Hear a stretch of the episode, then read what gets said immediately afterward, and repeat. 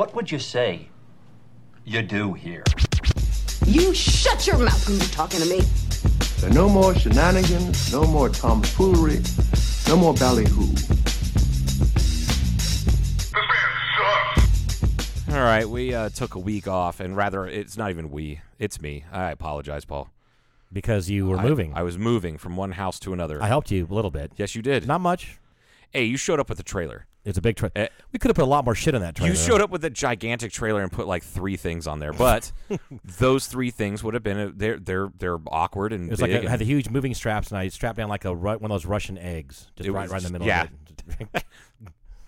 Yeah, so if you had one of those, the right one, you could just retire now and just forget about it. Oh man, I wish I still had my Faberge egg.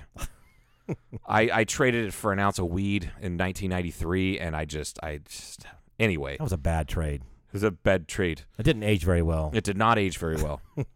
So, just so you folks know out there, these days, apparently it's very common for utility companies to just not give you notice when they shut your service off when somebody has started new service.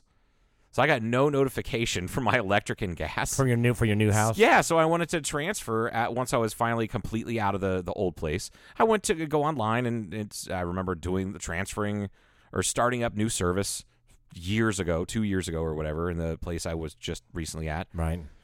And it was all online. Everything was fine. Whatever. I went to transfer. It says there's no, you do not have active service at this address.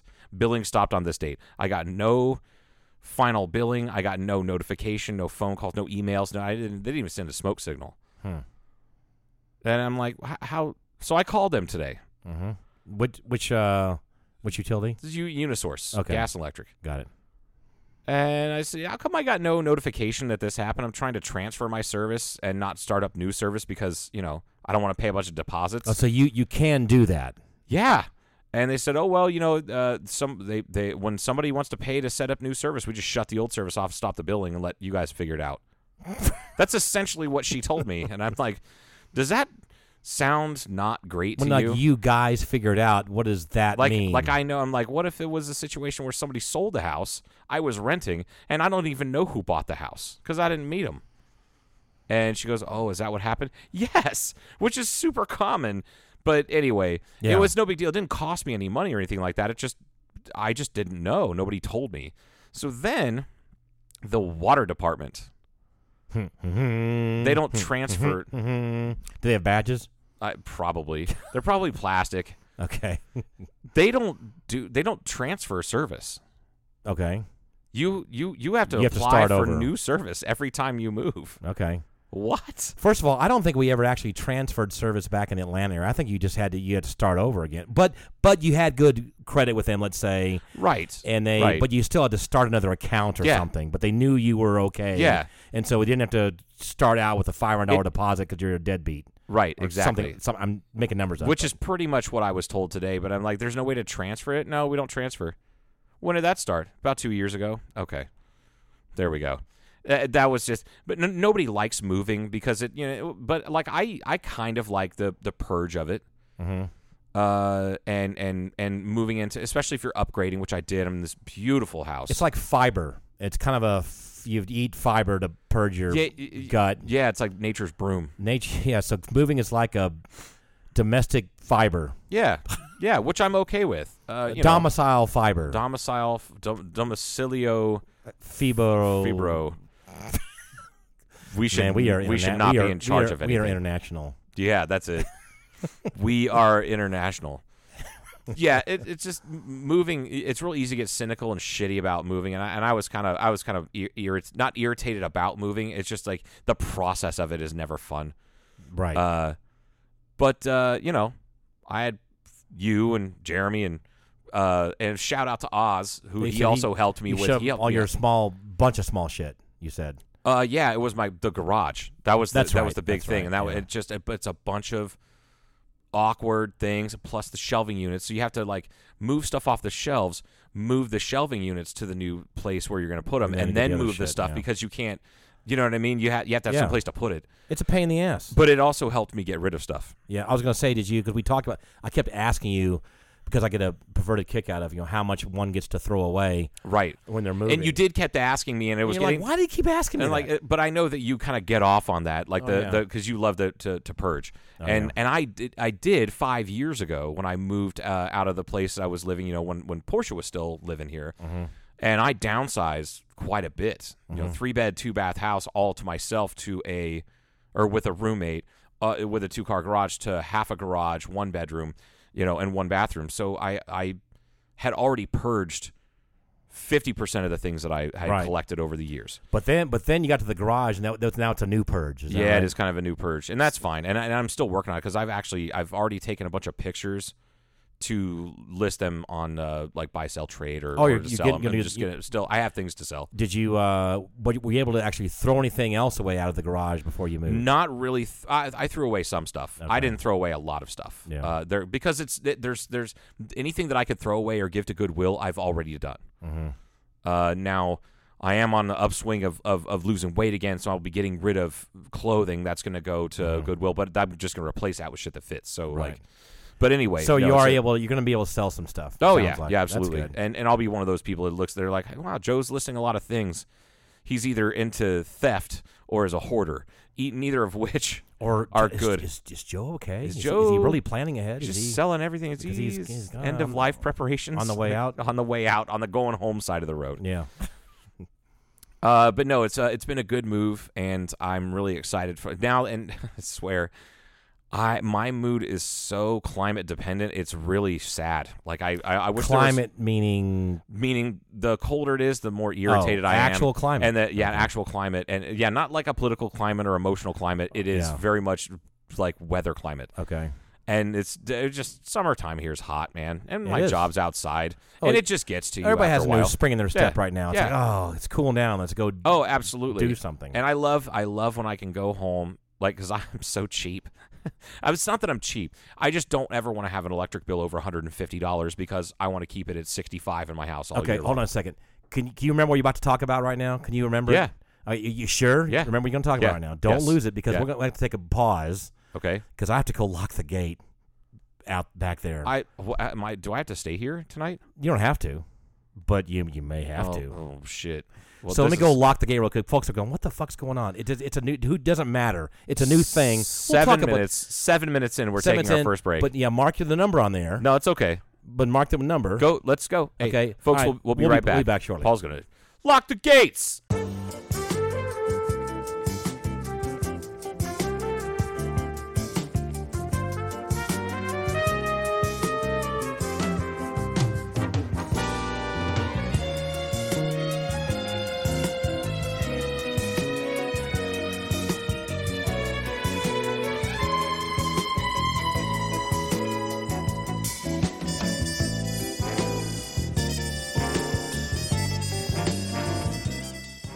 We're back.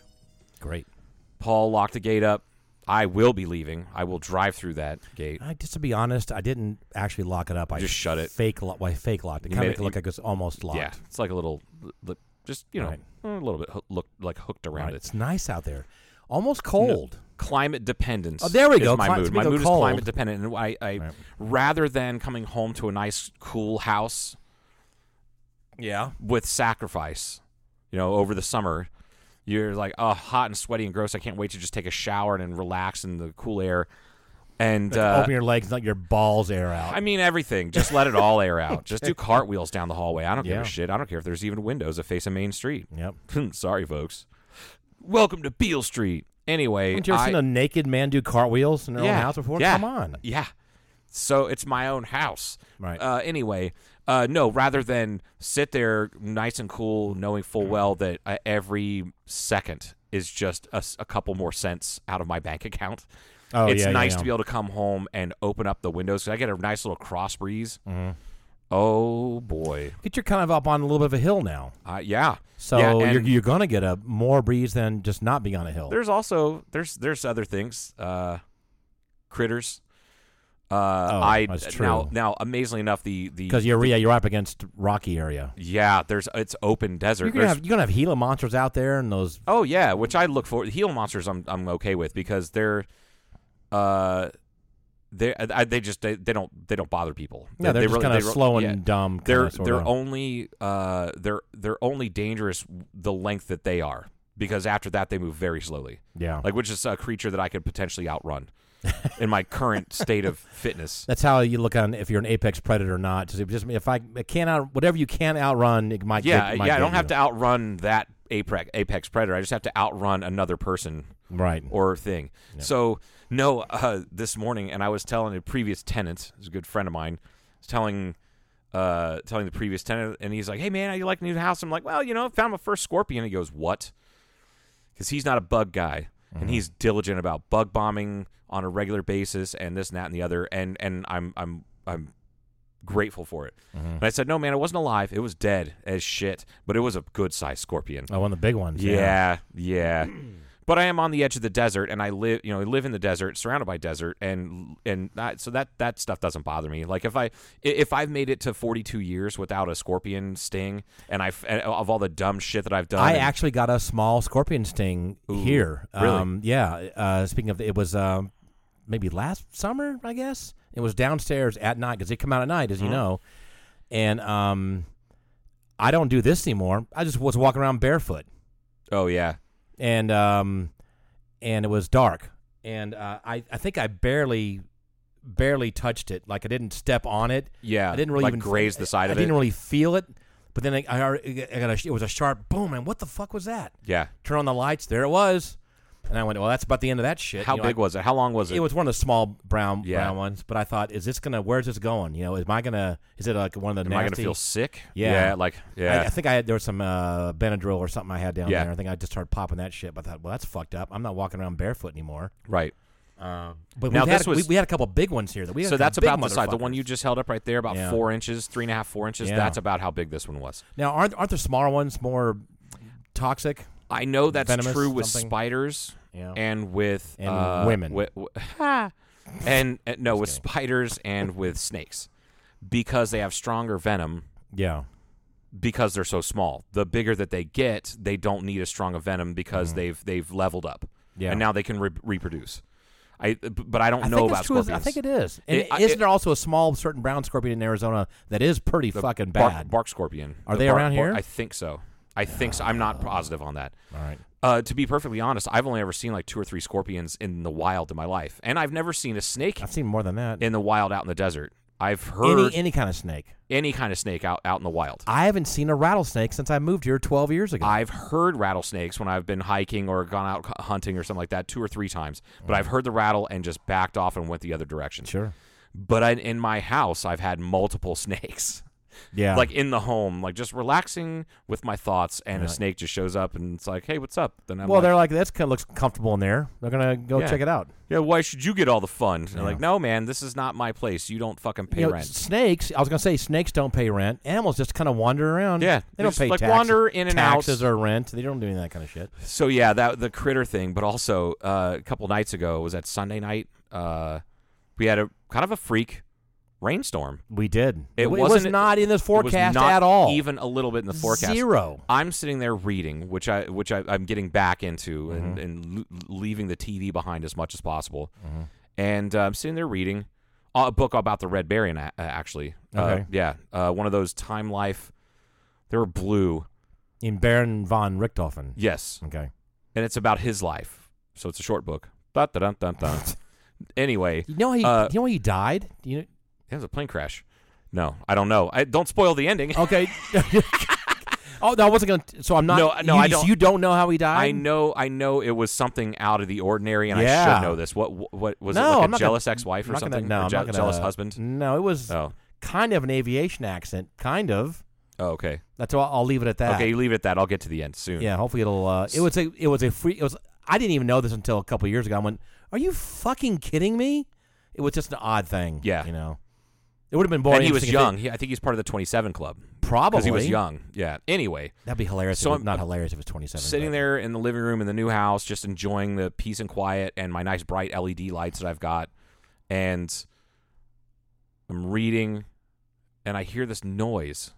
Now, you have to understand, my brain goes back to, like, when it comes to critters and hearing weird noises in a quiet house, my brain just goes back to living in a farmhouse that every October, November, when harvest season came around, right?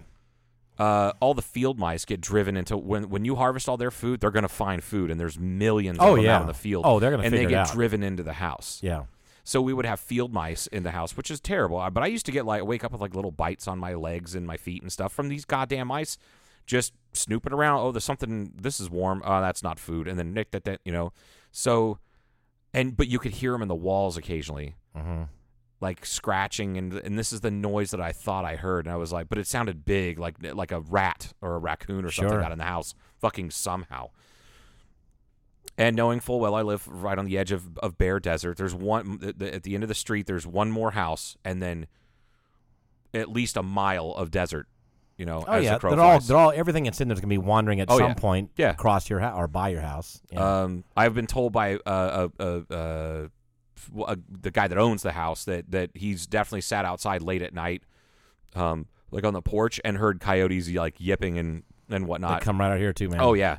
Which I'm okay with. I'm not worried about coyotes. Yeah. So I'm sitting there and I hear this noise, like, and it sounds like, in my mind, it's like either mice in the walls, which I'm like, that would suck, but I'll just throw out mouse traps, or a raccoon playing with like plastic or something. So I get up and I like kind of tiptoe down the hallway, mm-hmm. thinking, oh God, if there's a rodent, say it's in my bathroom, mm-hmm. I'm going to get past that bathroom, shut the door to my bedroom, the other bedroom, and keep it in one area of the house. Okay. And then I walk past the window that I have had open all day long and realize it's fucking raining outside. And what I'm hearing is the water coming off of the roof. Because it wasn't a hard rain. Right. No, it wasn't. It was just sprinkling, but it was coming off the roof onto the concrete patio that's right there. And that's what it was, and I felt like such a dummy. I'm like, my ancestors, and I mean my ancient ancestors, used to start fire with rocks and shit. Or like, what's fucked, man? Like, is there a predator? Is there a screen over that window? Oh yeah, okay. Absolutely. It was just the sound coming through. It was Yeah, we were Sunday night. We were at Matina's. Tommy and I went there. It was Sunday night, and walked out. I was the first one out, and it was raining. And then when the door was open, I went, it's raining. And everybody, it wasn't that crowded at that time, but everyone's like, it is? I could hear people inside. Yeah.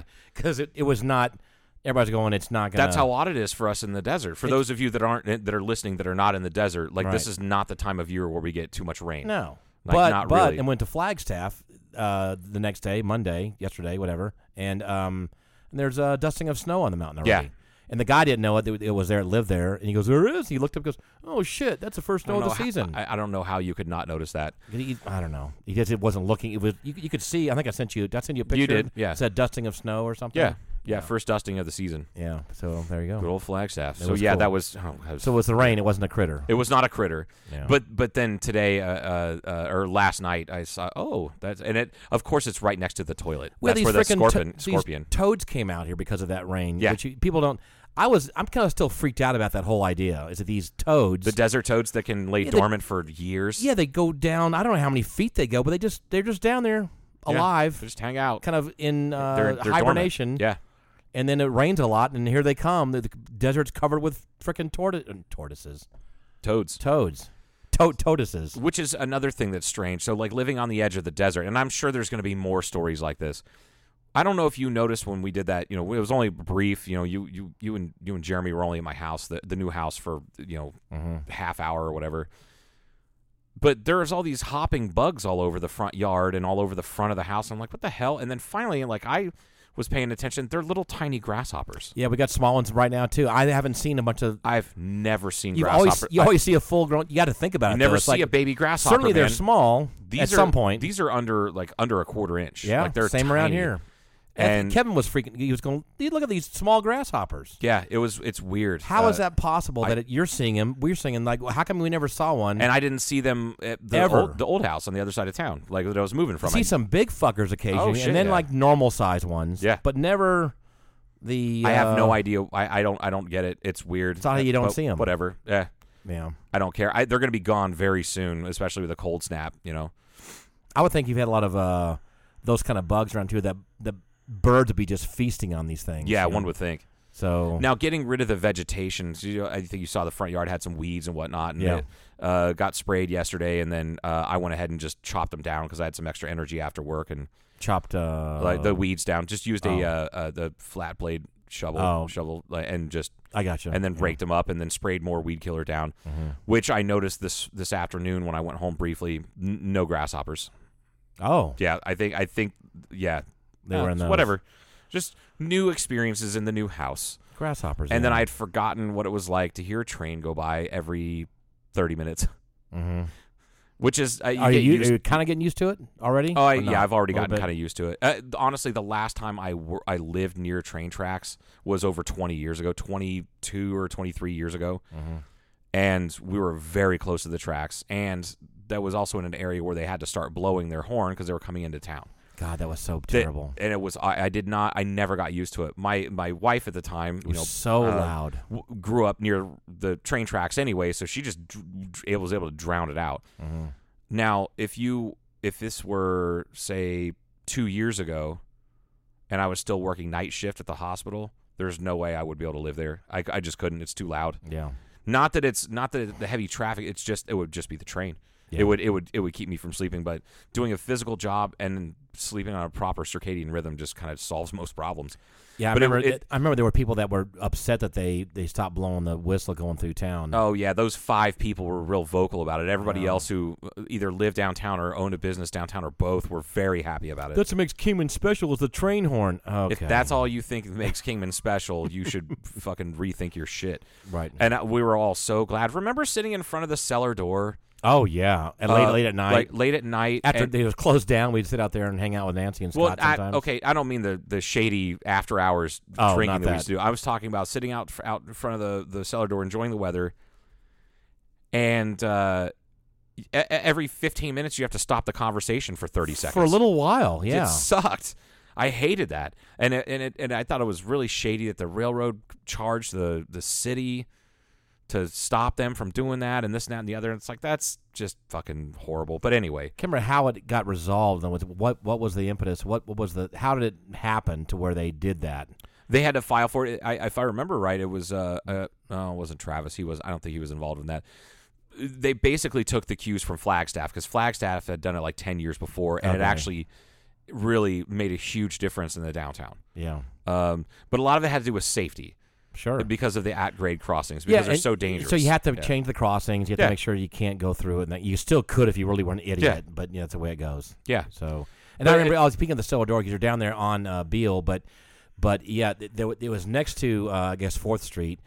So the sound would come barreling down 4th Street, bounce off the far wall. Yep. And then it was just loud, man. And it was like reverb. Yeah, there was because it would echo all over because there's hardly any cars on the street later and like late at night, like later on in the evening, 11, 12, 1 o'clock in the morning. Mm-hmm. Not a lot of bodies out walking around to absorb the sound, so it's just hard, flat surfaces and loud ass train horn. So in Germany they have you don't hear a train. They have them whistle or a horn or whatever, but you never ever hear it. And they have in the little town I lived in. Not the super high-speed train. These you always hear about these crazy fast. Yeah, the shorter commuter. Yeah. These are, but they're still they're faster than what we have here, and they're smaller. Yeah, and they're zipping back and forth, and there's those crossings everywhere you kind of turn. But it's funny because they'll start. They don't even really ding, ding, ding. They just the lights come up and they slowly come down. You know these big long bars, or they'll go. Oops, or they'll go across. They'll just like a little kind of a gate thing. And so it's not uncommon. But it's funny because the trains are so fast, you don't even hear it or see it for a little while. So this happens. People normally, and gas is more, they'll just shut off their car for a minute. Yeah. But you're sitting there going, you know, like on a bicycle. I mean, oh, yeah, cool. I'm going to see a train come by. Don't hear it at all. Don't hear it at all. Don't hear it. And pretty soon, here it comes ripping by, you know. And it's not that long either. And it's gone. So it's boom, and it opens up. So you're not waiting very long. But it's fast as shit, and it's quieter. Yeah, you know, and it's quieter because it's not as heavy, it's not as big, and it's not pushing a bunch of. Not. They're not freight. No. But it's just interesting how it's set up over there. It's the funny thing is that first night that I spent, and I told the guy who was living in there before, he goes, "Well, how was your first night, man?" I said it was great, except I had this weird dream, and he goes, "What was it?" I said, I had this dream that that for some reason I ended up living back with my folks in Troy, Ohio. And I thought I woke up to the sound of a train in the middle of the night and then couldn't go back to sleep and walked downstairs and just started making coffee for the day. And he goes, "Did you live near train tracks?" I'm like, "Yeah, they're like 120 yards away, like about the same distance from where I live to the train tracks." Yeah, it's maybe even actually, I think the ones in Ohio were closer, but it was going slower because it was going right through town, mm-hmm. and it was one of the freight tracks for like Hobart welders back in the day, and then KitchenAid stand mixers and commercial so that there's this whole industrial corridor that they come that's right next door to, like, or right in the neighborhood that I used to live in. Mm-hmm. And he's like, "Is that a bad thing?" I'm like, "Nah, I'll get used to it in no time, especially with no whistle." So like it hasn't been a problem at all. It's kind of cool, but then occasionally like you're like drifting off to sleep and you forget that you live near a train and it's like what the I bet at some point you're just gonna be able, it's not even gonna bother you anymore. And it really, like I said, doesn't bother me because I'm able to just roll over and go back to sleep if it even really wakes me up. When you're talking about your industrial area, about the trains coming through, and you talk about the KitchenAid mixers that they don't make them there anymore. Probably no, not. they make them kind of down the road about 35 miles. So they didn't go to China or at least or whatever. So the commercial grade and the higher end KitchenAids that you buy, mm-hmm. No matter what it is, either commercial grade KitchenAid or there's KitchenAid that you buy at like Kohl's, sure, or it can buy, you know, wherever. And then you have the commercial grade KitchenAid, like the bigger, beefier stand mixers that aren't quite industrial. They're commercial grade. You can still buy them as a consumer, and people do because those are better. The lower-end ones are almost exclusively made in China. Okay. The mid-grade ones and commercial are all made in Greenville, Ohio. Okay, cool. Which is the home of Annie Oakley. Nice. And Made Right loose meat sandwiches, if you've ever had one of those, which I Made Right loose meat sandwiches. It's so good. Does it say loose meat on the package? I don't know. There's no packaging because I don't think they sell those. I think there's loose meat. There's like 3 Made Right stands in the world, and one of them is in Greenville, Ohio. Okay. It's a cool little town. Nice. Named after Fort Greenville. But so you're imagining like all these KitchenAid mixers in like a big train car. Like, wow. I didn't imagine that. That wasn't part of the dream. Well, I'm telling a story. Oh, okay. Oh, well, you tell the story about my dream, Paul. Yeah, so you're imagining all these KitchenAid mixers and then where they're going to go, you know, where across the country or even maybe shipped overseas. Who knows? You know, what kind of dough they're going to be making or whatever else other mixes of pancake. I don't know what you do in a kitchen. Sausage, pasta, anything. Oh yeah, like a meat squeezer outer. Yeah. That's what meat squeezer. I believe that's the proper term on the website, KitchenAid.com/meat squeezer outer. It reminds me of a story though. I was going to tell you that I had a buddy of mine who was in, I don't know, Hong Kong or someplace on a cargo 747. It was a trip. I guess they were a charter cargo outfit, uh-huh. And so if you want to go, you'd fly over there and fly shit back and forth instead of being on the boat for some reason. Well, he had a run for Victoria's Secret at one point, so the entire plane, the 747 cargo plane, was filled with Victoria's Secret panties and bras and stuff. And at some point, they're just sitting there, they're getting fueled up, and they're 20 minutes from they're pulling back, and they're just done blabbing. And then one of them and this is a true story. It's a friend of my father's. He says, "God, I wonder how many panties and bras there are actually in this thing." On a 747 cargo. Yeah, and they're trying to figure out, I don't know if they partially did some math or something like that. And then they said, "God, imagine how many women are going to be in all these panties and bras." Such a strange conversation. Well, and they got nothing to do. They're sitting there. They've done their checklist or taking on fuel, and they're just talking. Yeah. And if you don't, normally you wouldn't think about it, but it is kind of funny. Like, look at... right behind us, or we're responsible for covering the boobs and butts of how many women. Like, think about that. Like that, it's actually kind of a cool concept. No matter what the cargo is, whether it's sexy or not, I bet it's hundreds of thousands because it's a 740 7 full of panties and bras. And this would be a situation kind of like the Silicon Valley when they're trying to figure out the dick to floor ratio and right and I'd sooner jerk every guy off in this room than do this. Like, could you really do that? And then these nerds get together and figure this out. These pilots that figured out the math, right? I love that. Well, the pilots are kind of dumb anyway, so they probably kind of stopped. They did some math and then they just gave up on it because their fueling was done. Right. Oh, so now I got to fly. Shit. All right, and then took off. So that's just funny. I had no idea. Well, I never thought up to that point how Victoria's Secret panties arrived in America, but now I know.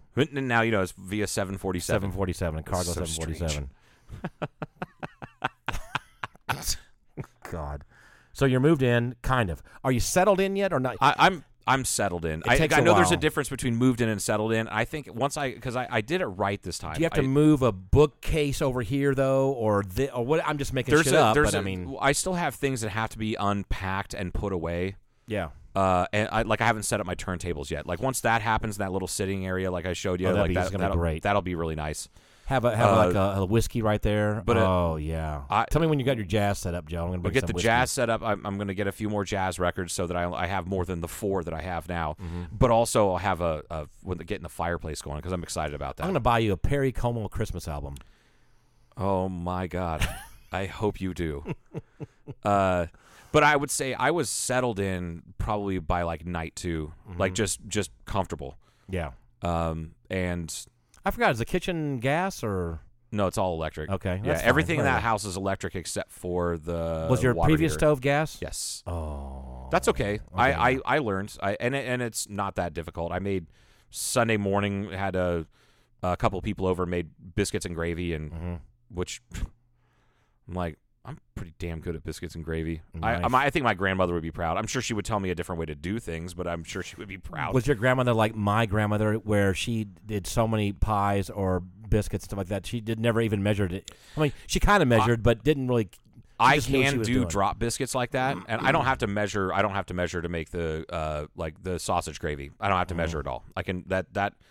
I will say this: buying sausage from the store and not from like a deli or from like a farmer is far different, and you have to supplement your fat. Like there's just not enough fat in sausage for the most part. But as far as biscuits, I do instant, like the tube.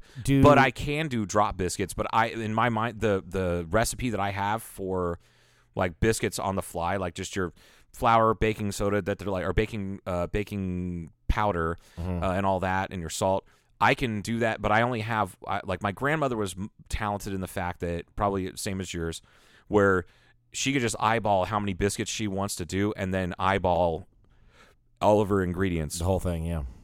The only reason why I didn't make do that recipe on Sunday morning is because I was only cooking for 3 people and I only know how to make like a batch of like 24 biscuits. Right. I know I have that memorized, like a little bit of this, a little bit of that, and I know exactly how big the dough ball is supposed to be, how it should feel. I know how to do that, but I'm not good enough. It's not that I'm not good enough. I just haven't had the practice to make a smaller batch than that. And I think what I'd end up doing is making hardtack, or they would end up like pancakes or something, which whatever. Something different animal. Yeah. So I'm happy to use the just the prepackaged stuff. What's the difference in the how you make? I'm just guessing you've made scones before. I have, yeah. So what's do you remember what the main scones are? Sweeter. Something you leave in or put in or take out. With scones, you have to cut in cold butter because that's one of the things that. So traditional scones typically don't have leavening. So what creates the pockets is the butter. Okay. When the butter steams off and it helps rise, that's why they're not too tall and they're crispy. Is the cut in the cold butter? Yeah. Okay. Now, when I make drop biscuits, I cut in some cold butter, but I'm also supplementing the fluffiness with baking soda. Right. Excuse me, baking powder. Okay. Or I have made like sweet drop biscuits is what my grandmother called them with, and you put 7-Up in them. 7-Up? Yeah. Wow. Yeah. Okay. Not a lot. Like 7-Up makes up like 50% of your liquid ingredients. Right. Whether you use buttermilk or water or heavy cream. I know it's probably boring topic. Have you used your stove yet, for example? Have you played around with your stove at all? Well, not the oven, but the stove. I actually made my biscuits in a Dutch oven on top of the stove. Got it. Okay. Because I was having issues with the oven, which I figured out. Because it's, like I said, it's the first time I'd ever really cooked on the cooktop. Right. It's cool, though. It's a great house. It's really neat. The way it's kind of tucked back off the street, and it's high. Yeah. It's like, would you say it's 20 feet, maybe 25 feet higher than the street level? Yeah. And you have a cool sitting area outside there with some chairs and stuff, and now you're getting the nights are being about perfect for this. Yeah. Getting good right about now. Again, I can't wait to do that fireplace, man. Oh, it's going to be great. And then the owner of the house was in town last week for a little bit and got to talk with him and pick his brain, and he showed me, he goes, man, I'm telling you right now, you do not need a big fire. You will heat up this whole fucking house from this fireplace. And I'm like, oh. He goes, never put more than 3 logs in here unless you want to just start sweating in your house, because I've done it. He's like, middle of winter. I'm like, oh, it's cold outside. It's only going to be a high of like 30 today. And da-da-da-da. So he started stoking the fire up real big, and it got to a point where he started having to open windows up. Wow. It was just getting too hot in the house. I'm like, that's cool. Because, you know, once you got the fire started in the fireplace, you don't want to douse it. Mm-hmm. You know, so you kind of have to let it burn out. So he was kind of stuck, and he was like, yeah, this is how you do it. I'm like, all right, cool. That's... Never actually lived in a house with a fireplace. Wonder how long of a walk it is to your work. Under 5 minutes. That's not bad. It's downhill. It's kind of steep. So coming back from work would be more of a little bit of a maybe like exercise. 7 minutes. Yeah, a little bit of a hoof. It is kind of steep because where it is up there, and not just up the hill, but then going down further downtown. It's it's First Friday, folks. This weekend. Yeah, First Friday. We were talking about Cellar Door before, and I was going to bring it up, but. First Friday, this Friday, Cellar Door, downtown Kingman on Beale Street, is Alex Hedstrom. Again, oh, really? Like, yeah, he's fantastic, man. I don't know how I spaced that. I knew he was coming back. You texted Jeremy, and he said, that's Alex Hedstrom. And I didn't see a post. I don't know, man. Don't call him out like that. I'm sure there will be tomorrow. Fine. So, yeah, Alex Hedstrom, he's incredible. He's very talented. He's so brutally talented and so young. Yeah, I mean, you'd think that he'd been playing guitar, 40 years. He's just so good and has a beautiful voice. And afterwards, we had cigars at Jeremy's house. Yeah. So the last time he played was that a month ago, month and a half ago? Yeah, because he played Blackbridge, and then this will be good because it's first Friday. I think more people will get a chance to see him too, and that kind of thing. It'll be good for a bigger chance. For folks to come through. And then First Friday is going to be. This entire weekend is going to be a blast if you even live remotely close to Kingman, Arizona, because not only is it First Friday and they're shutting the street down like they do, and Blackbridge is going to have a band out front and a metal show like early on, like I think it starts at 5 out front playing to the street, which is a newer local band called Barstool Fandango, which I've heard great reviews from people from all types of musical flavors, so to speak, have said that these guys are great, and they haven't been around that long. They're incredible. And then we've got a metal concert, like our monthly metal concert is in the back a little bit later on. So two live bands, at Blackbridge, which is kind of cool because when you have the great back area, and then, thank you. And then you've got, I don't remember that one. And then you've got the of course front's gonna be closed down, like you said, with the First Friday street closure. I think this is the last First Friday street closure this year. I believe you're right. Yeah. And then by the way, folks, if you haven't seen it yet, it's a good time to come down and check out the phase 1 of the downtown renovation project. Yeah, from was it second or for 1.5 to 1.5 street to third. Yeah. And it's incredible. I walked around there a little bit yesterday, and they did more stuff today with striping and how whatnot. Much room is the? It's unbelievable how much room the sidewalk. The room on the sidewalk is kind of incredible. Actually, it's like ridiculous. And the trees and all that. It's just it's really really nice. And I can't wait till it's all done. It's going to look so nice. We went through Boulder City today, and as you know, I was looking at it closer now, and they did the same thing. They have bump outs there. Yes, and the cars are kind of close together. And the whole idea is to slow shit down anyway. Yep. And I'm going, this is exactly what the Kingman with crossing. They have the mid-block crossing. Same thing there. So people go, think of Boulder City, people. Do you like Boulder City? Yeah, it's really cool. There you go. I think the more people see what's been done, the less there's any vocal dissent against it. Do you think people that really are vocal about it and are kind of assholes about it ever... Like, thank God I was such an asshole. Maybe I should apologize. They probably say it to themselves, but rarely say it out loud. I think they'll double down and just be a dick anyway. Now, remember a while back I told you about the gentleman that came in and was talking about, goes, man, doesn't it seem like they're taking forever? How long does it take to just repave a street? And I'm like, sir, do you realize how much more it is than that? And he goes, and he was an older gentleman. He was of that generation that would sure. But he also wasn't fully informed about it. And so once I told him, this is not just a minor infrastructure project. This is a huge infrastructure project. There's a lot more to it than just resurfacing the road. Is he a local guy? Yeah, he's a local guy and a regular. I wonder if he's seen it Recently? He has, because I saw him yesterday and asked him about it, and he goes, man, they're doing incredible stuff down there. I did not know. Because when I enlightened him to him, you know, this was over a month ago. Yeah, they were just moving dirt around and stuff. It really was. They had torn things up, and he's like, man, it seems like it's taking forever. How long does it take to do this? Do a sidewalk, yeah. And it was, I'm like, no, it's not that. It's so much more than that. There's a lot more infrastructure to it. There's a lot more infrastructure to what they, a lot more to the infrastructure than we can visibly see. Right. That they did. And that's going to be we'll see the benefits of that is like the first like huge rainstorm. Oh yeah, it's going to be great. And you can tell too because it's not that huge massive crown right now. Right. So it's just got this very slight one, and they got those little low little spots to kind of help divert it. Yep. Yeah, if it gets a massive junk, it's going to still load it up, but it's going to be managed much better. Oh yeah. Yeah. It's and by the way, it's perfect. So Friday temperature is 92 degrees high, which is hard to believe. Oh, wow. Am I loud enough to you? Yeah. Oh, you're always loud enough, Paul. Yeah. Shut the fuck up. Yeah. Yeah, high of 92, which I didn't think we were going to get over 90 again this year.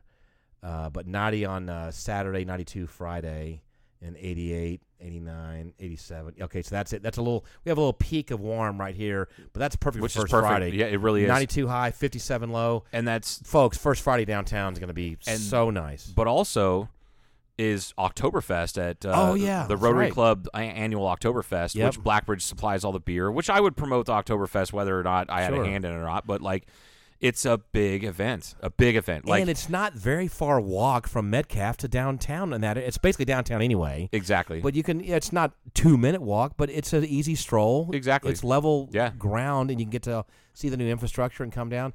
I like the idea of because they're going to have a band there, like an Oompa band probably. Oh, yeah, all 3 days. Drink beer there. They're going to have brats and so forth. You can come downtown, check out Alex Hedstrom.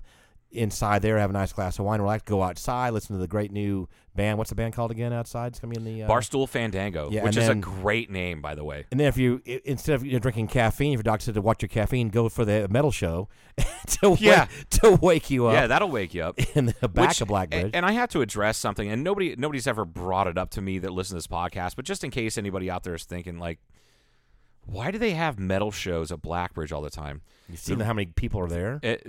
Exactly. So if people show up for it, there's a scene for it, and those guys, like those folks, they deserve a venue, as well, just like anybody else. Because separate but equal. No. No, what it is that what is separate.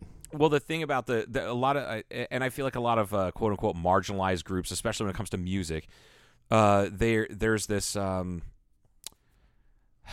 like a stigma attached to them because let's say they got long hair and they're dressed all in black and this and that and the other, that they're somehow for some reason that makes them bad people. Not even close. The funniest thing is that the fewest amount of fights, and I don't even seen them have. It doesn't happen. There. It does not happen. And even if it did, guarantee you one of those metal bands is the first ones to stop the show. Call those people out and kick them out. Like, they self-police, I guarantee you. Yeah. Not that I've ever seen that happen. Like now, I've seen, walked through there and hung out a little bit. It's not, most of my music is not, I'm not interested in that, but it's they do a good job. I've been there before and had a beer and go, oh, it's cool. And then especially like on First Friday, that's what's going to be good about this. All these different little venues. Yeah. Or little, you could just walk through. Within a very short period of time, you can experience this different all sound of music all downtown. Including, again, down at the other end, with the Oktoberfest. Yeah. Yeah, exactly. That and it's going to be an exciting weekend. I look forward to it. It's a fair amount of hard work. On the brewing side of things, it's a fair amount of hard work to get prepared for Oktoberfest. Oh yeah. It's a lot of like, put it this way, like our production throughout the late spring, the summer, and if you want to call it fall, September, to produce enough beer to supply to them, because people drink a lot of beer at our Oktoberfest. Yeah. And, our beer trailer is going to be there and all that. So there's a lot of hard work that goes into it, but man, it's just worth it. The payoff is just so great. Now, ideally for you guys, would you just, when's Oktoberfest? Is it Friday and Saturday? Is that what happens? Friday, Saturday, and Sunday. Oh, and Sunday. Okay. Yeah. It's not all day Sunday. It's like till 3:00 or something. So ideally for you, would you just, basically about run out at the end of the day on Sunday? That would be perfect for you guys. In a perfect world, that's what would happen. Honestly, I always like to have. I always like to have a couple kegs of it left over of at least our Oktoberfest, because especially this year, I am so proud of it. I haven't tried it yet, Joe. Most people haven't. Yeah. We took a keg up to Williams back at Labor Day weekend just to give people a preview, and people raved about it. Love that. I gave a few samples to people here and there, and it's people seem to really like it. And I'm like I said, I know what it should taste like, and it's just spot on. And I don't know. I don't, you know me, I'm not one to toot my own horn very often, but I'm very proud of that beer. Go ahead, toot, Joe. I think Blackbridge as a whole, all of us, we should be very proud of that beer. I'm looking forward to it. But not just that, there's going to be other German beers that we make as well. Our Hefeweizen is going to be there. Oh, really? Blood Orange Wheat is going to be there. There's going to be, which is the Hefeweizen with blood orange added to it. The Helles, which is the style of beer that the Hofbrau original, when you go to Hofbrau House, like their yellow fizzy beer, that's a Munich-style Helles. Okay. Helles. So is that what I have when I go there normally or not? Yes, usually. Okay.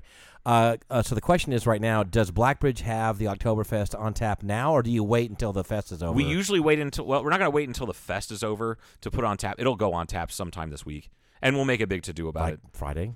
Probably prior to that. Okay. Most likely prior to that. I'm just saying I want to be on First Friday walking around. I can almost guarantee it will be on tap for First Friday. That's perfect. I don't see a reason why it wouldn't be. Now, doesn't First Friday also have they're getting a good array of food trucks lately, don't they? Oh, yeah. Yeah, the food truck scene in Kingman is starting to really kind of pop off, like almost to the point where they don't have a spot for everybody. Yeah. I know it's been a little bit of issues, but it's fine. It's working out, I think. Yeah, it's definitely working itself out. But there, it's a good thing. Yeah, so it's going to be live music outside on the street and food, and perfect weather. Yeah, it's great. I mean, there are places I've been to at the bigger towns that didn't have that much live music going on around in such a small little area like that, and that's not, and that'll probably be. Dude, as you know and I know, and folks go down there and look at Phase 1 and go see, imagine the sidewalks like they are and other stuff you can put on the sidewalks during events and how much easier it'd be to close down. Yeah. And just it's so more pedestrian-friendly. People with families can bring, strollers down much easier, and with all the ADA ramps and stuff like that. It's even better. We talked about that. Even if you don't need ADA stuff, it's just much easier to walk around. It is. It's nicer. Well, yeah, and one of the big things is we got, and in the town that I grew up in Ohio, there's some areas of the town that the sidewalks are so old they're not made from concrete. They're slabs of slate that were laid into the dirt, and they're shifting around, and they shift with old growth trees that have been there for over 100 years. They start. You've seen somewhere that are heaved up. Oh, probably a foot. And we have, in that town, more than that. Yeah. And it used to be fun on our skateboards and bicycles and rollerblades and stuff. That was a lot of fun. But there's a handful of spots around downtown Kingman that, and especially in the older section on Beale Street, that it's heaved up. Now, to make it compliant or safer for people, they've ground down part of the concrete, which has worked, but it also is uneven and it doesn't look all that great, but it's also expensive to fix that stuff. Mm-hmm. So that's why this big grant was such a windfall. So I'm glad it's getting put into the right places. And they're wide enough, too. It's kind of funny because one of the project managers, I said, well, this is going to be kind of if you're into skateboarding, it's not designed for that. They're not trying to promote it, but they're going to love rolling down. Oh, yeah. Always with fresh concrete. Yeah. Yeah. So should I take a break? Yeah, let's take a break. All right, we'll be back.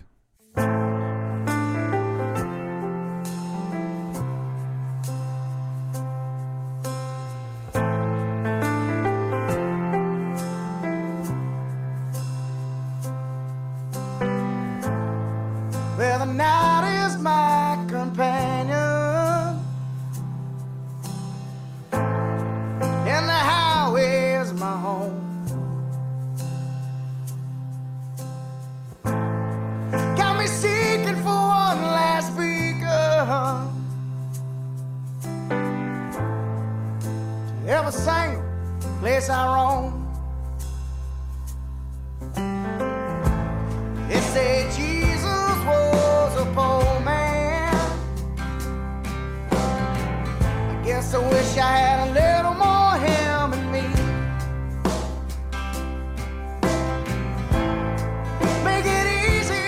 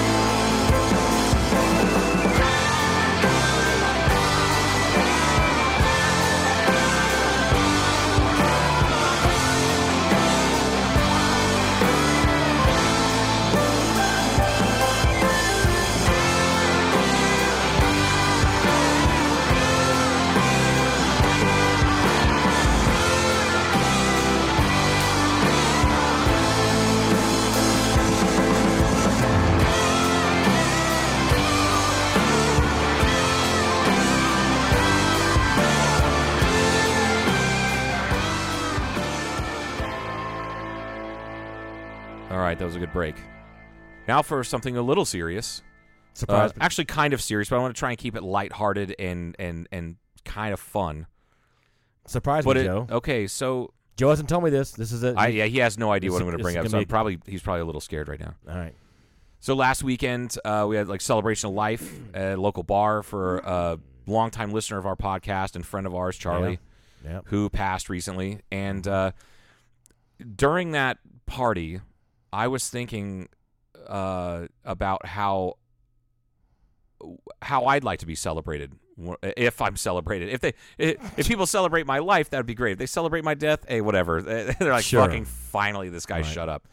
Instead of like a gender reveal, it would be. Yeah, it's like right? What you do. So it got me to thinking about what I want, like how I want people to, I guess, celebrate my life or mourn my death. You know? I have thought about that about myself too. And the older I get and the more friends I lose, which is, and speaking with my mother, God love her, man, I feel so bad for my mom. In the past 3 years, my mom has lost every single one of her long-term friends, including a woman who was basically like an aunt to me.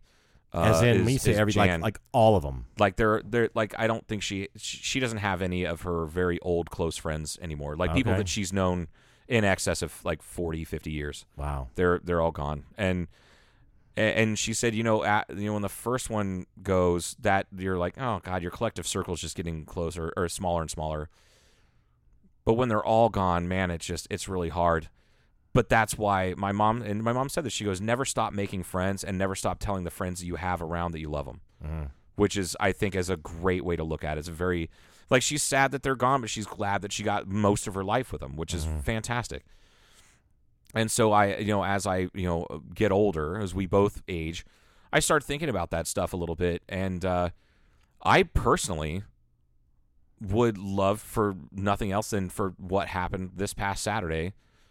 All my friends get together and may not just be, they might not be friends with each other, because I met so many people that I had never met before. I had no idea Charlie had a brother and then a half brother. I knew he had a brother. I didn't know he had a half brother, but I never met either one of them. Right. And I did my heart really well to talk to his brother, Frank. And introduced myself, and he goes, Joe, you work at the brewery, right? And I said, yeah. And he goes, Charlie talks about you all the time. You got a podcast. He talked about me to his brother. Wow. Which I thought was kind of cool, man. That I was like, oh, you know what? I had a good, Charlie had a net positive impact on my life, and it sounds like I did on his, and I'm really. I feel bad that I was 2 hours late. I mean, I knew what time it was. I knew it was going to be like an hour late. That's why it was 2 p.m. to question mark. I know, but then it dragged out because of this issue at the airport, and I thought, fuck, I got to get out there. I got to, whatever. And then you said, hey, it was still pretty packed, but then I got a little bit more delayed, not terribly delayed. Yeah. But I showed up there, but I missed Kevin, employee Kevin. He was there, and someone else was there, and someone else was there. I'm like, fuck. That's all right. It thinned out pretty quick, I guess. It did kind of thin out pretty quick. Well, because we all went kind of hard, like drinking. That's true. I actually maintained, because I didn't. I still ended up in bed at 9:30 that night, though. Right. You did, but I had a new drink. Oh, God. The girlfriend drink? Yeah, it was, what was it? Vodka and Diet Coke. God, they were pretty tasty. I had that in I don't know like how many decades. I tasted it. I'm like, yeah, I could drink this. And the funny thing is I think Kevin drinks something like that. I think Coke Zero. It takes like a Diet Pepsi. I think it's Pepsi or Coke Zero and vodka. You're right. Yeah. And you're like, hey, can you give me another one? I'm like, all right. And they were going down pretty easy. I shit you not, this one guy, the when they changed shifts and the bartenders, I was like, yeah, let me get a Tito's and soda with some lime and a Diet Coke and vodka. And he goes, oh, is that for your girlfriend? I'm like, yeah, I just said that. I have no idea why I wanted one. I thought, I'm not going to do a Jameson right now. I don't want to do that for some reason. Don't really feel like a beer. Yeah. It came out of beyond left field. Yeah. And I went, Diet Coke, and I didn't want it like straight sugar. So just Diet Coke and vodka. That'll be good. Yeah. Anyway, and it was good. Anyway, so I was thinking that's what I would want done, but I would also go. I of course I have to be a little more grandiose. Mm-hmm. I'd really love if the Swillers are still alive and around. I would love the Swillers to play at my, like, wake. I don't want a bunch of people standing around crying. A few tears here and there, that's fine. Right. But I really don't want people to be sad that I'm gone. You actually want a band to play? I think so. All right. I think it'd be kind of cool. And then, like, in between songs, like, the, you know, Chris or Julia or whoever in the band can be like, man, that Joe guy that fucking blah, blah, blah, blah, and, like, just say funny ass stories or something. I think that would be cool. That's and we can all wear your the shirt that Jeremy has now. We can all print up shirts like Jeremy Foss wears. You know, the Joe Federer. Oh Jesus! Shirt. The Hawaiian shirt. It's just when I get to a point where I forget about it, I remember it again. It's one of the funniest things I've ever seen. It was hilarious. Oh man! And the fact that the man has an article of clothing with my face all over it. And it's a Hawaiian shirt. I think he wore it twice now. I think so. It was at that event in the back of the it was Curtis's birthday. That's right. Yeah. Yeah. So and I thought I saw him wearing it again somewhere. And shout out to Jeremy and Crystal because they got to see I remember those of you long-term listeners, 6 months or less. Back in April, they gifted me 2 tickets to go see Tyler Childers. Back in April, it was right around my birthday, and it wasn't. They didn't buy those tickets to give to me. Mm. They had a series of personal setbacks that prevented them from going to the concert in the middle of the week. You know, right? And Crystal, being a great wife and partner and just awesome human being, surprised Jeremy with tickets to see Tyler Childers at Red Rocks in Colorado, and they went up there and they brought me back a shirt. Nice, a shirt that is it's the show. It's live at Red Rocks 2023, and Jeremy has the same one. So I've been trying to. I need to figure that out see what little airport. It's got to be closer to an airport than just the plain Denver airport. It's a little north of town, isn't it, or is it west of town? It's west. It's like southwest of Denver, but just barely. Golden, Colorado, is the closest city, I guess, to it. Because it's right there. I'll have to look that up. But it was, it sounded like an incredible show and all that. But anyway, so back to, so what about you? You're a simple man. It's not, yeah. And I don't see you wanting to. You're not going to like my answer. Okay. I don't really want anything. And I'm not kidding. I don't want, you brought this topic up. Yeah. So it's your fault. Like I said, it's a semi-serious topic, but it's telling about a human being. So it bothers me at some of these things. I enjoyed it, by the way. I enjoyed seeing everybody. I gave Lisa a great big long hug, and I just about lost it. But I literally bit my tongue down. I didn't want to do it. Didn't want to do it. Lisa would be Charlie's wife, folks, for those of you who don't know. Yeah, and she seemed like she was okay, but she may be still hiding it. Maybe she's still a little bit in shock. I don't really know. I'm not trying to talk about Lisa. I just can't. It's hard to read people where they're where they are in the whole process. Anyway, so she brought up. She, we always love talking about airplanes with you, and I'm thinking, don't do this. Don't make me fucking cry in front of you right now. Yeah. And so I said, I really did. That was one of the things I really am going to miss is that he was really into it. And like I told you before, I really wanted to take him flying at some point. We never went, but I think it was his choice for whatever reason. Took Lisa flying though. Yeah. So anyway, then I went, okay, great. I'm going to find somebody else. Got to go. It wasn't quite that bad, but I went away for the hot dogs. So. Had a hot dog and mustard. People were making fun of my hot dog. Just gonna tell you this, because it was just a hot dog and just straight mustard. That was it. Yeah. And so I found Yoakley's and someone else. I had my hot dog there, and you were somewhere nearby, I think. And I had like a bite, but then I wanted to talk to them. I hadn't talked to them in a while, so I was just holding it. And I think Chris was the one that brought it up. He goes, "Hey, that's all you want in your hot dog?" I went, "Well, wait a minute. First of all, that's a classic, just mustard and a hot dog." And the other thing is this. I'm walking around here trying to talk to people and eat, and I said, this is a very portable hot dog. This is not – I would love to load this fucker up, and put even – and then Rachel said, well, what would you want on there? I said, Chicago, everything, man. Yeah. All of it. Tomatoes, a big pickle spear, onions, peppers, the whole thing where it's not really even edible. We can't really bite the motherfucker. You can't really eat it like a hot dog. Right. But now I'm – talking to you right now, this is like one of those McDonald's, like the original OG cheeseburger from McDonald's, where in my book, you can kind of, if you were in a car, you could almost throw it in the car and have it not disassemble. Correct. Because it's kind of glued together with the cheese. With everything. It's perfectly manufactured. Right. So anyway, back to not the hot dog. But we not a hot dog. So not hot, hot dog. Hot dog, not hot dog. So you don't want anything. You don't want anybody to. So here's what the problem is. Like, God, everybody's here. I'm learning all about Charlie's friends. We're having a sad time, but a good time, and it was kind of a good time. You know, I mean, people were there, seeing each other. I hugged a lot of people, and that. And I didn't see. I'm sure people cried before I got there. I'm guessing. I don't know if they did or not, but I thought this, but it sucks, and I was kind of mad too because he was gone. And I thought, but now we're all here kind of having a good time, and he's not here, you know, to kind of enjoy it. But we're enjoying it, and life is – one thing I do say to myself is like, you know, life is for the living. You know, it's like because I've lost a lot of friends, as you know, and family members and that kind of stuff too. And I'm like, well, I'm still standing. You know, I'm still here, so better get on with it.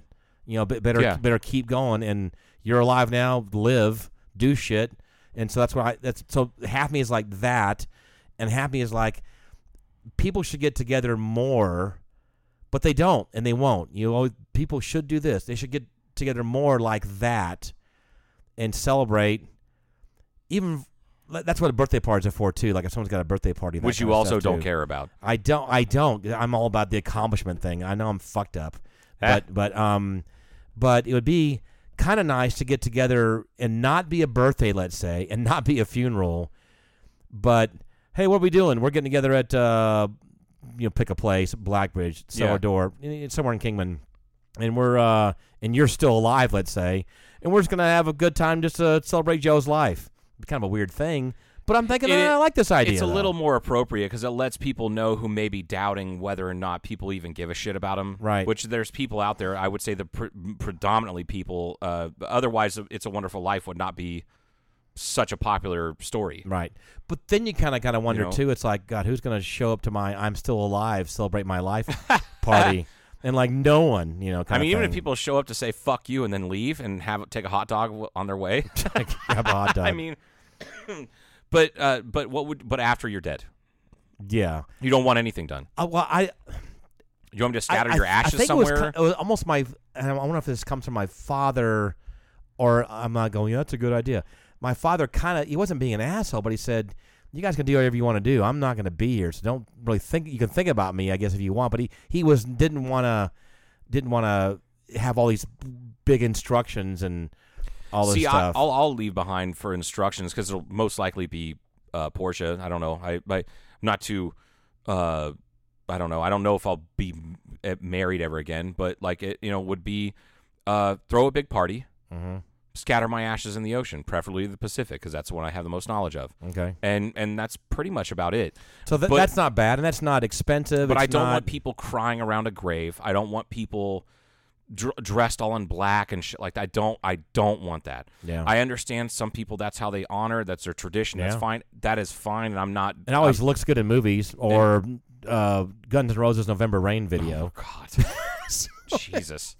Or the end of the newsroom, right? That last one on news, Jesus, that one was so I don't want any of that. I don't judge people who do want that, and if they do, that's cool, man. That's your tradition. So that's it. For my father, he flew gliders out of Chilhowie Glider Port in Tennessee a lot, which is where I flew a lot. It's where I had my test flight, for my one I rebuilt, and had a lot of friends that were still there. So we had that's what we decided to do. We did a celebration of life, and we all knew it had to be at Chihuahua Glider Port. He helped put some money into that place too. So there was some things, and we got this big kind of slideshow together. We had it kind of lightly catered and some beer and stuff. And when it got dark, we had kind of a screen set up and did like a PowerPoint or just a slideshow of pictures that we put together that day. And that was hard part. Oh, I bet that was difficult for me because I was involved with that, and it's like, oh, this will be good. But I was kind of a mission oriented thing. We got.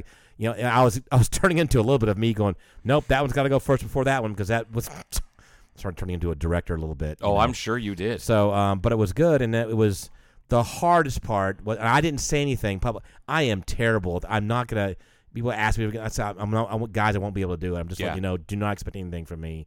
I can't. I cannot. I don't know how people can like. I feel terrible that I can't too because people can do that. I feel like an asshole for not being able to honor my father in public and stand up and say something. You don't need to, though. You thought, I mean, like, you don't need to, but, like, I get it. But someone that did, the only person that really, there were a couple people that shared stories. I learned some things about my father that I didn't know, about how much he was helping them with their projects. I didn't know. He didn't tell me. He was really busy. Was the owner of the owner was younger than me, inherited that place from his father, who was killed in a kayak accident, a kind of a well-known kayak accident. I think we've talked about that before.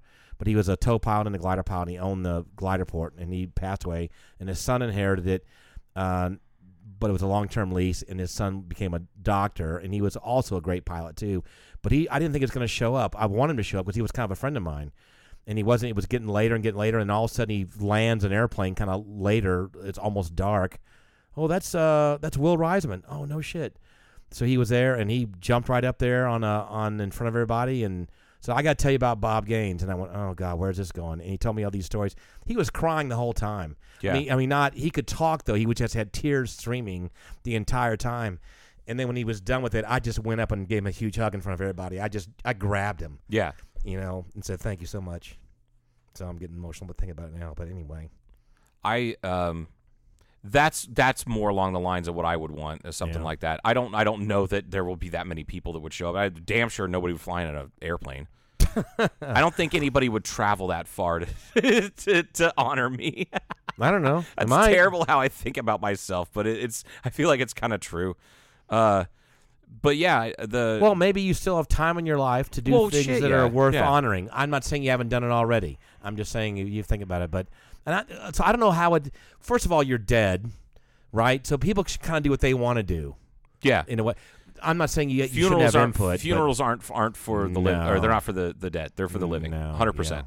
Yeah. And that's why I would never. I noticed that was the first time I said funeral in this whole conversation. Oh, it's true. Yeah, because I don't want a funeral. I would like the idea of a wake or a party or something, a celebration of life. So we did that for my father. I was going to tell you there was a buddy of ours there who was also flew gliders, who flew for Delta Airlines as well, and he was a Catholic, and he went to church every Sunday, but he also sweared a lot, and I don't know about the whole Catholic religion anyhow. But I guess it's important to Catholics to have a funeral. Is that true? I think it's a closure thing. Yeah, it kind of depends on which, like Irish Catholics, absolutely. It's not so much a funeral as it is the wake. The wake is the important thing, right. And it's like party. And he was really bothered that we did not have an actual funeral. Yeah. I mean, he was kind of almost to the point where if he would have gone a little bit, like two more steps, would have said, knock it off, Frank. We'll do what we want to do kind of thing. Yeah. But George Schober, my good friend back there who always is... has an economy of words, but says things very greatly. And I can't remember exactly how he phrased it, but I said, yeah, Frank, because George was there, and said, Frank is fucking pissed off that we're not going to have a funeral. Like, this is okay, but that we haven't planned a church funeral and that kind of stuff. And then George is listening to me, and he goes, well, he can have one when he dies. Yeah. And that's all he said. That was about the perfect response. That's definitely the perfect response. So, yeah. Yeah, celebration of life. No, I think it's appropriate. But like I said, I think the main thing that bothered me, that's not your point you're making. About the point I was making was like, God, it sucks that Charlie isn't here to see this. Yeah. So maybe I wonder if he would have known. That's what I think about. If he would have known that many people would have gotten together and in one space and had a good time and shared all those great stories about him. Yeah. I wonder if he would have known that. I don't know. Yeah, I don't either. And that's why that right there is why my mom said what she said about, make sure you let your friends know that you care about them. Yeah. Make sure that they know, because they're not going to find out at their celebration of life. No. I did something. There was a woman I was dating, and her mom was there. We went out to lunch one time. This is in Atlanta. And I don't know if it was a thing after a therapy session or something like that, but we were just there. And we were kind of eating, just kind of having small talk, but kind of funny little joking around about whatever. And I said, hey, you guys, I just want to let you know, to make sure you guys know this, that I really do value you, Shara. I'm enjoying dating you and whatever mom's name was. I didn't really remember her name right now. But it was like, I just, and she was kind of a fun one. I said, I'm having a good time. I'm glad I chose to come out to lunch with you guys. And you guys mean a lot to me. And it was true. I felt that at that moment. Yeah.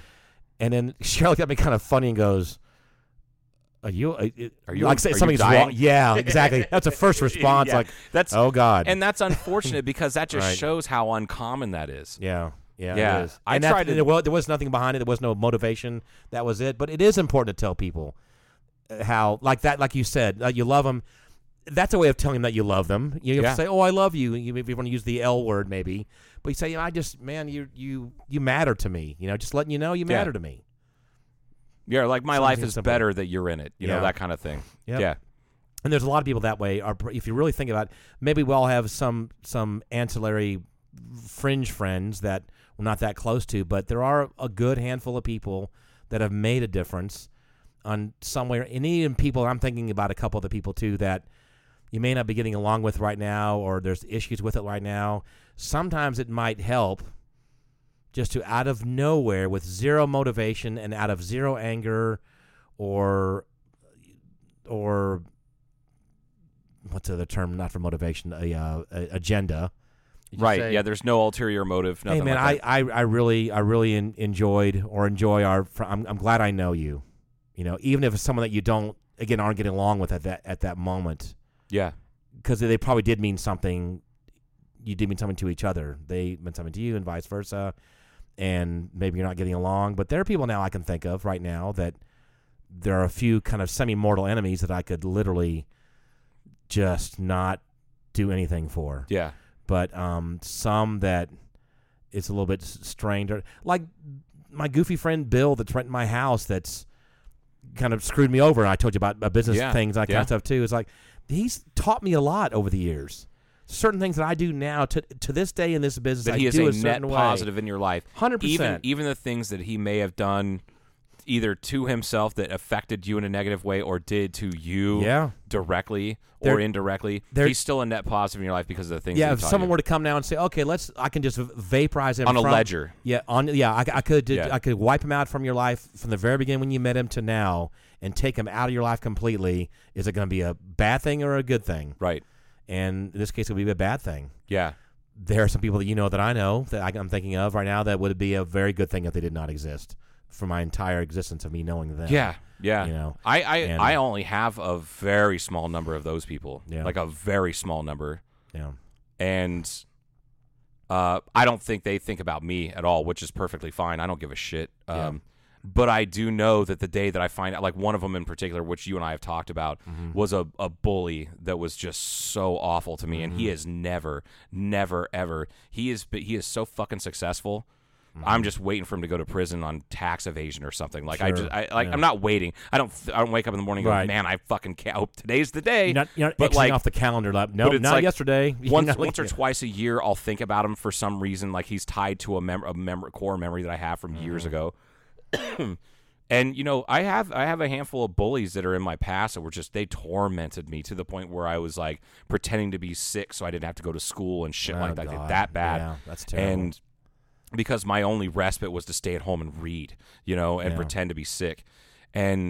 But every single one of them, save for one of those bullies, they've either gone down, they went down a terrible road, hit rock bottom, and now have rebuilt themselves up, which I've actually am friends with a couple of those and one guy I'm not really friends with, but like life came around and bit him in the ass, and he completely changed what kind of human he is. Well, that's good, at least. Right, like written multiple books on how not to raise a bully, like that kind of shit. Like just like he that probably has the intro of his books probably talk about. Yeah, I used to be a fucking asshole. 100%. I read the book. Yeah, yeah. I didn't pay for it. I downloaded it illegally because fuck them. But like, but anyway, yeah. Like there's people that are a net negative in your life, and the idea is to navigate around away from those people. And then there's people in your life that have always been a net positive.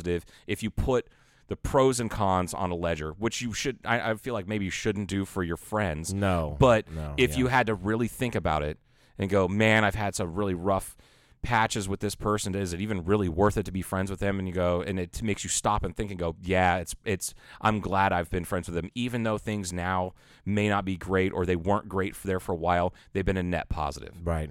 Right. And that's the key. That's the takeaway but also from this conversation is like, think about the end. And between now and then, recognize the people. That way, maybe you get some reciprocation from them, and they'll let you know that you are important in their life. And because no one's going to find out, like I said, once you die, you're not going to find out all these things about yourself and how you affected these people in a positive manner, you're not going to find out because you're gone. And I think that most people probably feel that way, that most people in their lives have been a net positive. I would say on balance, on average, I'll bet that's the case. Yeah. And, of course, also the higher percentage of that of people never get acknowledgement or give acknowledgement to that probably, I guess, unless I'm just not hanging around those people. Or I haven't been that. I've only done that a handful of times. But now we're talking about that now. I'm going to try to do that a little bit more. Yeah. You know? It's all about kind of being present and realizing, oh, you know what? Our lives are all very busy. We all have our own lives, our own issues, our own failures, our own successes. And, like, to me, friendship has always been very important to me. Family's important as well, you know, but because I've been isolated from my family, not isolated, like, just physically. In the gulag that is northwestern Arizona. Is that because I didn't have a lot of family around here. I've never had a lot of family around since I've lived here since I was 16. Right. I mean, from 16 to 42. Right. It was my dad until I was 21, and he moved away, and then my daughter, and then she moved in 2018. So the friends that I have around me that are close in my inner circle, they are my family, and it's not just because I saw it years ago. I saw this in this woman's office when I worked in the call center, and in her office she had this hand-cut sign that says, "Friends are the family we choose," which is really cutesy and whatnot. It's a cool thing, but it really at a deep level, like that is an absolute truth. It really is, and the older I get, the more important that truth is. Yeah. So, and you want to I was going to say about the positive net effect of it. Yeah, again, you don't want to become a pest and run around and oh God, here he comes, he's going to tell us how important we are. Yeah, right. Yeah, but just every so often, you know. Yes. You know what? I really appreciate you. Yeah. It should be that way. So I'm going to. This weekend, during First Friday, second reminder of the there's going to be like 1,000 people downtown, so you can just tell everybody. Everybody I'm running into, most people I run into, you know. Yeah. So, but we know some common people between us, so we should probably spread that out a little bit so it doesn't look really weird. Yeah, I'm pacing myself on it. I'm going to spend the entire weekend. It's not going to just be on Friday. So Friday, First Friday, folks, go downtown. It's going to be great. Yeah, check it out. Maybe run into Paul, and he'll tell you how much he appreciates you. No, don't do that.